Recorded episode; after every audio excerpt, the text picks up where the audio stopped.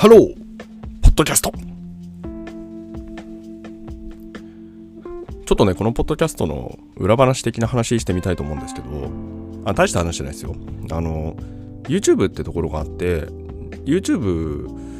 なんか、ポッドキャストを正式にサポートするみたいな、そんな感じになってるっぽいんですよ。Google の内部ってなんか Google ポッドキャストって、ポッドキャストだったかな？わかんないけど、あって、いや、YouTube とは別の機能だったらしいんですけど、そっちを廃止して YouTube に統合するんじゃないかみたいな動きに僕はちょっと見えるんですよね。その実装の形を見ていると。で、ポッドキャストっていうのがあって、で実は試しにね、僕のポあの YouTube チャンネル、細々したゲーム配信チャンネルがあるんですけど、あのそちらにポッドキャストっていうのがあったんで、試しに連携してみたんですよ。で、今このポッドキャストって、この Spotify がやっている、まあ、昔アンカーってブランドだったんですけど、今はね、その、ポッドキャスターズ、Spotify なんちゃら、ポッドキャスターズっていう名前の、まあ、いわゆるその Spotify があの運営している、あの、U、UX っていうか、まあ、いわゆるその、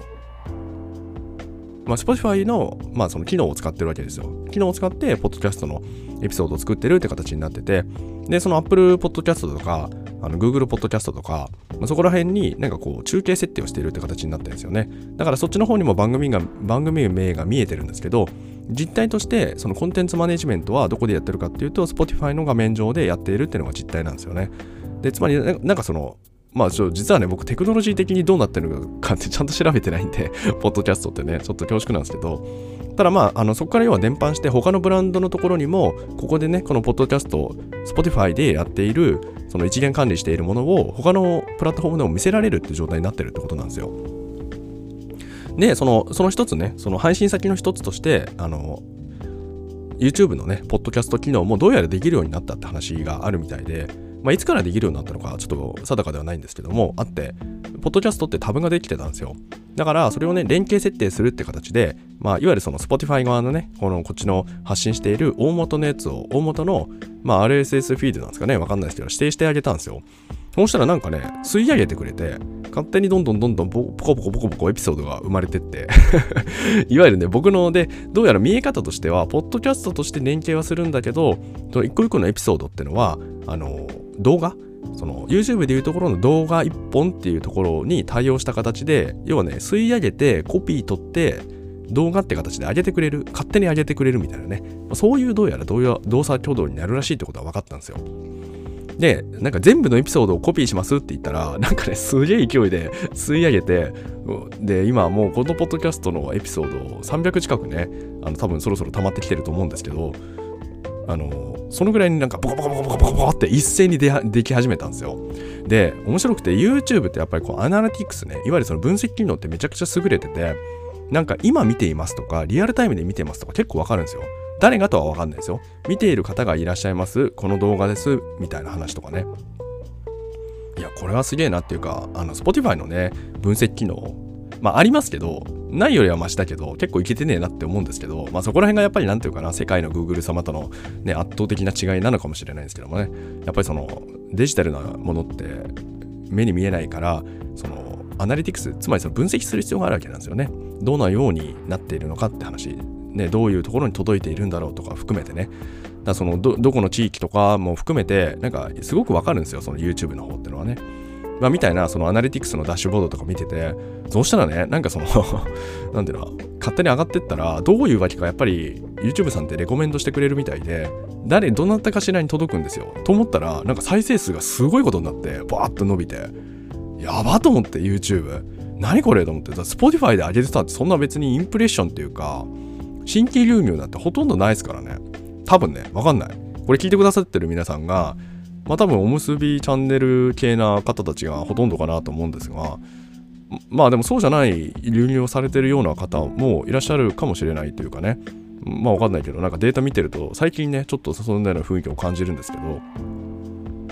まあでもわかんないですよ、あんまりね。でも YouTube の方って多分そういうのもめっちゃわかるんだけど、まあ、それにしてもね、すごい流入があったんですよ。えっと思って。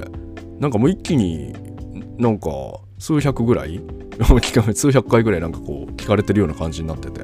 あ、もちろんあれですよ。多分再生数だから、もしかするとね、なんか最初に聞いて、ハロー、ポッドキャストで聞いた瞬間、なんやねんと思って、ブチッと切るみたいな そんな感じかもしれないですけど、まあでもそれでもなんかこうクリックする人がいるんだな、みたいな形になってて、YouTube の拡散力ってほんとすげえなと思ったんですよ、まずね。でね、それがなんとね、なんか、でもね、あの、顛末だけお話しすると、その、ちょっとこれやばいなって思ったのと、あんまりこう拡散したくないなと思ったんで、連携設定切ったんですよ。で、切って動画も全部削除しちゃったんですよね。だから、あの、結局その後は何も特にしてないんですけど、ただ、その時にね、チャンネル登録者数ってあったんですけど、なんか要は、出してから数分間ぐらいでいきなり2人増えて だから多分聞いてくれた人がいたんだなと思って2名ぐらい増えたんですよでその時にねわあやっぱりなんかすごいんだなって YouTube って思ったんですよね本当にねだからなんかこうメディアねもちろんなんかこう自分ご自身でメディア持つよみたいな話があるんだとしたら、うん、YouTube でメディア持ってくってやっぱ強いんでしょうねこれね。あのたびたびねあのちょっといろんないつもね話出して恐縮なんですけどあのホリエモンって人いてやっぱりなんかこう文字読める人その音声聞ける人動画見る人ってなるとやっぱ属性が違うって話されてたんですよ。ホリエモンってやっぱりそのほら本もめっちゃ出してるしなんか動画も出してるしって形じゃないですか。ホリエモンチャンネルって動画もあったり。でリーチできる層が明らかに違うってやっぱ言ってたんですよ。で文字を見る人ってどんなにやっても、まあ、20万人というか20万部ぐらいしかやっぱり本ってマックスで売れないみたいな話しててもちろんそんだけ売るってすごいことなんでしょうけど、まあ、つまりその文字ってのはやっぱりある程度限界がある。なんだけど動画ってのはより裾野が広いって話しててだからまさにそういうことかもしれないですね。その動画ってところは、まあ、より強力というかまあ言ってみればねその新聞よりもやっぱりこのテレビみたいなものがその時代のね変遷を見てもやっぱりめちゃ強力というかめちゃくちゃ巨大になったじゃないですか権力含めてねそのテレビ局っていうのがめちゃくちゃこう権力を持つような時代になったり、えー、してたこともありましたけどまあ、みたいなところなんで、やっぱりね、YouTube って媒体はすごいんでしょうね。だからそのメディア持ちたいなっていう方は、まあ、YouTube ってやっぱりこう、まあ、認知を獲得する、まあ、その認知を獲得するってところだと、なんかやっぱりもう強力なんでしょうね。ただし、その、つながりたい、つながりたくないみたいなね、つまりその、マスそこにいる人たちがどういう属性があるのかってところはやっぱり不明なんで分かんないですけどまあそのねあんまりつながりたくない人ともつながれちゃう可能性もあるってところもトレードオフになってるんでそこら辺は難しいんですけどただやっぱりなんかすごくねなんかこう拡大していくとか、うん、なんか知っていただきたいみたいなことがあるんだったらまあ、今の時代ね、やっぱりこう動画というか、まあ、特に YouTube っていうのは、まあ、すげえプラットフォームだなってことがね、改めて分かりましたっていう、そういうお話でございました。えー、このチャンネルでは、明日がちょっと楽しくなる IT というコンセプトで、IT というのは私が極快、拡大解釈した IT をお届けし、皆様の明日がちょっとでも楽しくなればという、そういうチャンネルになっております。いやー、YouTube ってすごいわ。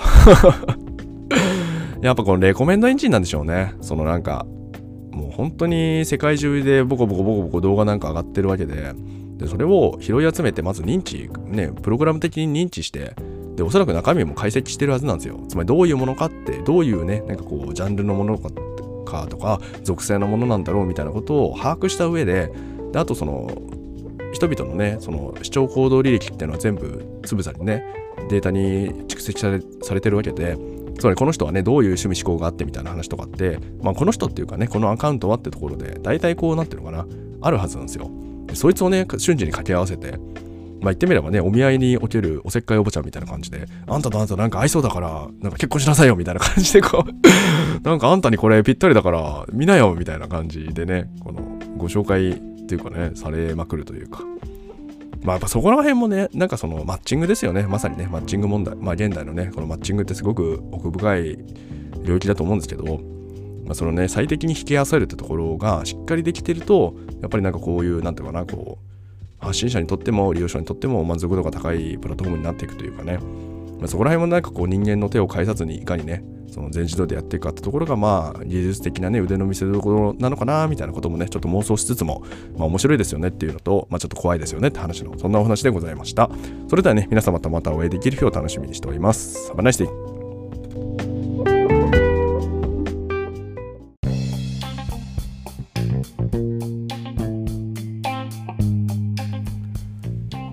はい、それではね、お便りいただきましたんで、ちょっとご紹介してみようかなって思います。ちょっとね、お名前、よかったらね、あの、ラジオネームっていうんですか、あの、教えていただければ、そちらでお読みします。あの、特にいつもの名前でいいよって場合にはそれもね教えていただけるとあの嬉しいのでメッセージをねあのしようかなと思ってる方は是非ともねよろしくお願いしますえっと K さんからいただきましたえっと今回のねあれですね1月5日に出したあの限界集落 VS 復興自治区などの妄想についてっていうねちょっとお話出した回があるんですけどそちらに対するねお便りって形でいただきました。地震が起きた地域を復興させるのかなとは漠然と疑問に思います。人口増加している地域インフラを全国に整備しつつある時代じゃないですしねってところであのいただきました。でですねもう一つあのもう一言なんですけどあの元新潟県知事衆議現衆議院議員の米山さんね、米山さんが似たようなことを言ってますね。数字というか算数というかそろばん弾ける人なら復興しても採算合わないってことはわかるでしょうけど数字を見ずに感情、お気持ちだけを原動力にしている人にはわからないことなのかもしれないという感想ですっていうところで、いただきました。ありがとうございました。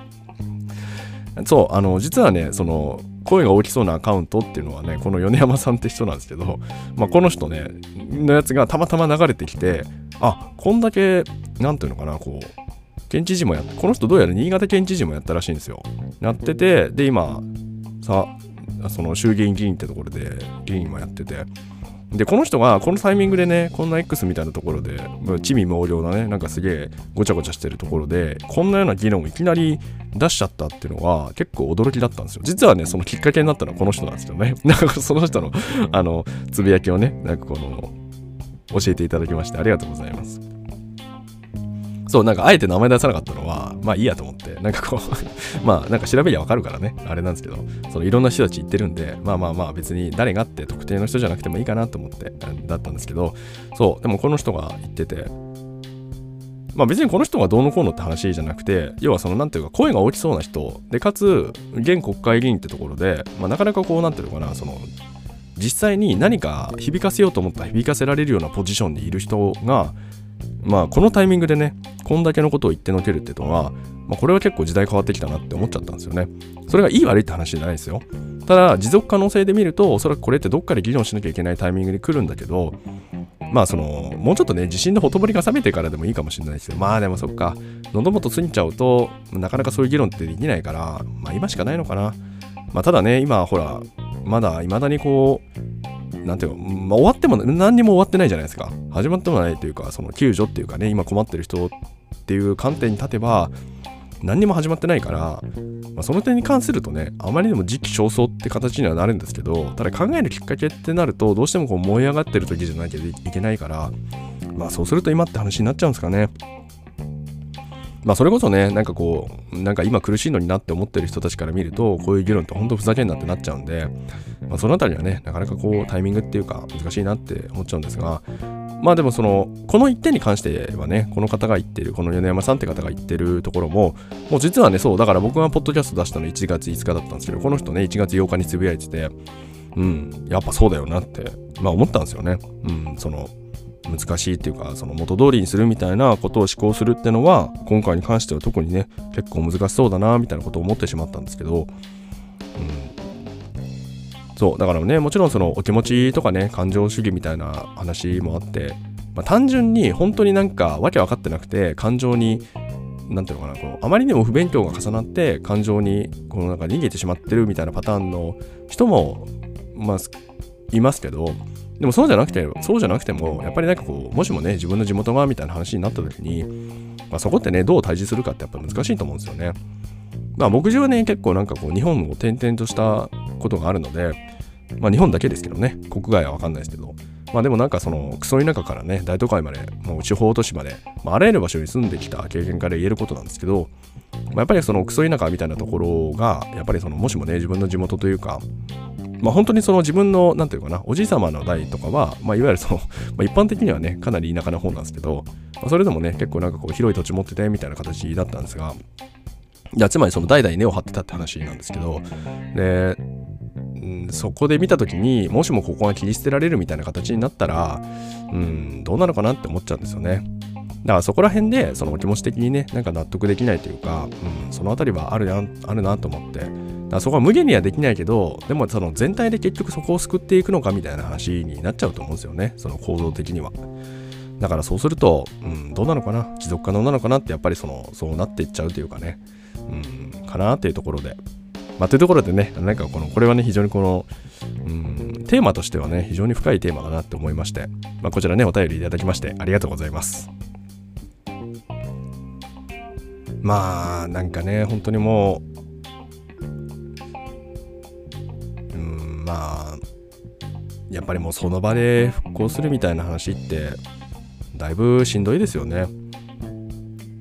でも逆になんかその前もねそのポッドキャストの中で自治みたいな話したんですけどで実はねこれちょっと元ネタというかそういえばこんなこと言ってた人いたなって思い出したんですけどあの池早って人がいるんですよ。あの池田隼人って人ね。東京で消耗してるのみたいなあのなんかこうあ煽り師 みたいな人。実はね僕この人あの観察対象だったことがあって結構見てたんですよ。あの23年前かな。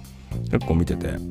でその時に思でその時にこの人ねあの2014年ぐらいにあの高知県に移住してるんですよ高知県ね。で高知県に移住してなんか本当に限界集落みたいなところに住んでてでこの人なんでそこに住んでるのかっていうといやもう今のこのね人口減少局面を完璧に想定してるんですよ。この人結構前からこのあの一貫してこれ言ってるんですけどやっぱりなんかどっかでそのほら日本では人口減少し続けるじゃないですか。で今回みたいに能登半島みたいな住める地域住めない地域みたいな話って多分出てくるはずなんですよね。これからね。どんどんどんどん減っていくから。でその時にもう日本国日本国としてここを面倒見れませんみたいないわゆるなんかこうまあ工作放棄地みたいな、そういうノリというか、ごめんなさい、これ合ってたっけ、まあ、いわゆるその、なんていうのかな、その、面倒見きれませんエリアみたいなものが出てくる可能性ってやっぱあるんですよね。今って津々浦々全国の、くま、あの、津々浦々、その、なんていうの国っていうね、まあそういう運営主体が管轄しますみたいなところになってるじゃないですか。なんだけどそうじゃないよねっていう時代が来るってなった時にそれはその何て言うかなその自分の自治区まさに自治区ですよね。自分たちで街づくりっていうかねその生きる基盤を作っていくそのためのなんか場所をとしてここを選んだ。つまりなんかゆくゆくはここは見捨てられるだろうっていう前提があってつまりそこを自助自分のねその稼ぐ力とあとはそのそこに周辺に集う仲間たちと共にその街づくりまでねしていくみたいな、まあ、そういうマインドを実は持っていてまあ、そのためになのでまあ長らく住んでるってのはその地域での信用獲得も考えてるんだと思うんですよね。まあ、みたいなこと言ってたなってそういえば思い出したんですよ。まあ、というところなんでやっぱりなんかこうなんていうのかな誰かに作られ誰かに作ってもらったものを消費する消費型のライフスタイルを歩みたいんだったらやっぱこの都市っていうのはおそらくいいんですよね。だけどそうじゃなくてなんかこうわけわかんないけどなんか作っていくというかね作っていくことにやっぱりこう楽しみを見いだす人ってのはおそらくそういう場所にねどんどんどんどんなんかこう吸い込まれていくような形になっていくのかなみたいなこともちょっと想像するんですよね。だから言ってみれば僕なんかはその少年だけで言えば多分なんていうのわけわかんないところでどんどんどんどん作っていきたいなって思うタイプなんですよね。でそれはできれば加藤競争じゃなくてねなんかこうか快速な場所でやりたいなみたいな。じゃあなんでお前は今ここに住んでるんだよって言われるとまあそれはご縁があって今ねちょっとここに住住まえ住めることになったからだから住んでいるみたいなまあそんな感じでしかないんですけど。まあだからだからそういう性質を持ってる人はもしかするとねなんかこうこれからねこれからの時代10年20年は特にねやっぱ面白くなっていくというかねなんかこうそう作り出すマインドを持ってる人はすげえやっぱ面白い時代になるんじゃないかなってこともね、ちょっと余計なお話でございましたが、えー、そんなお話でございました。それではね、皆様とまたお会いできる日を楽しみにしております。では。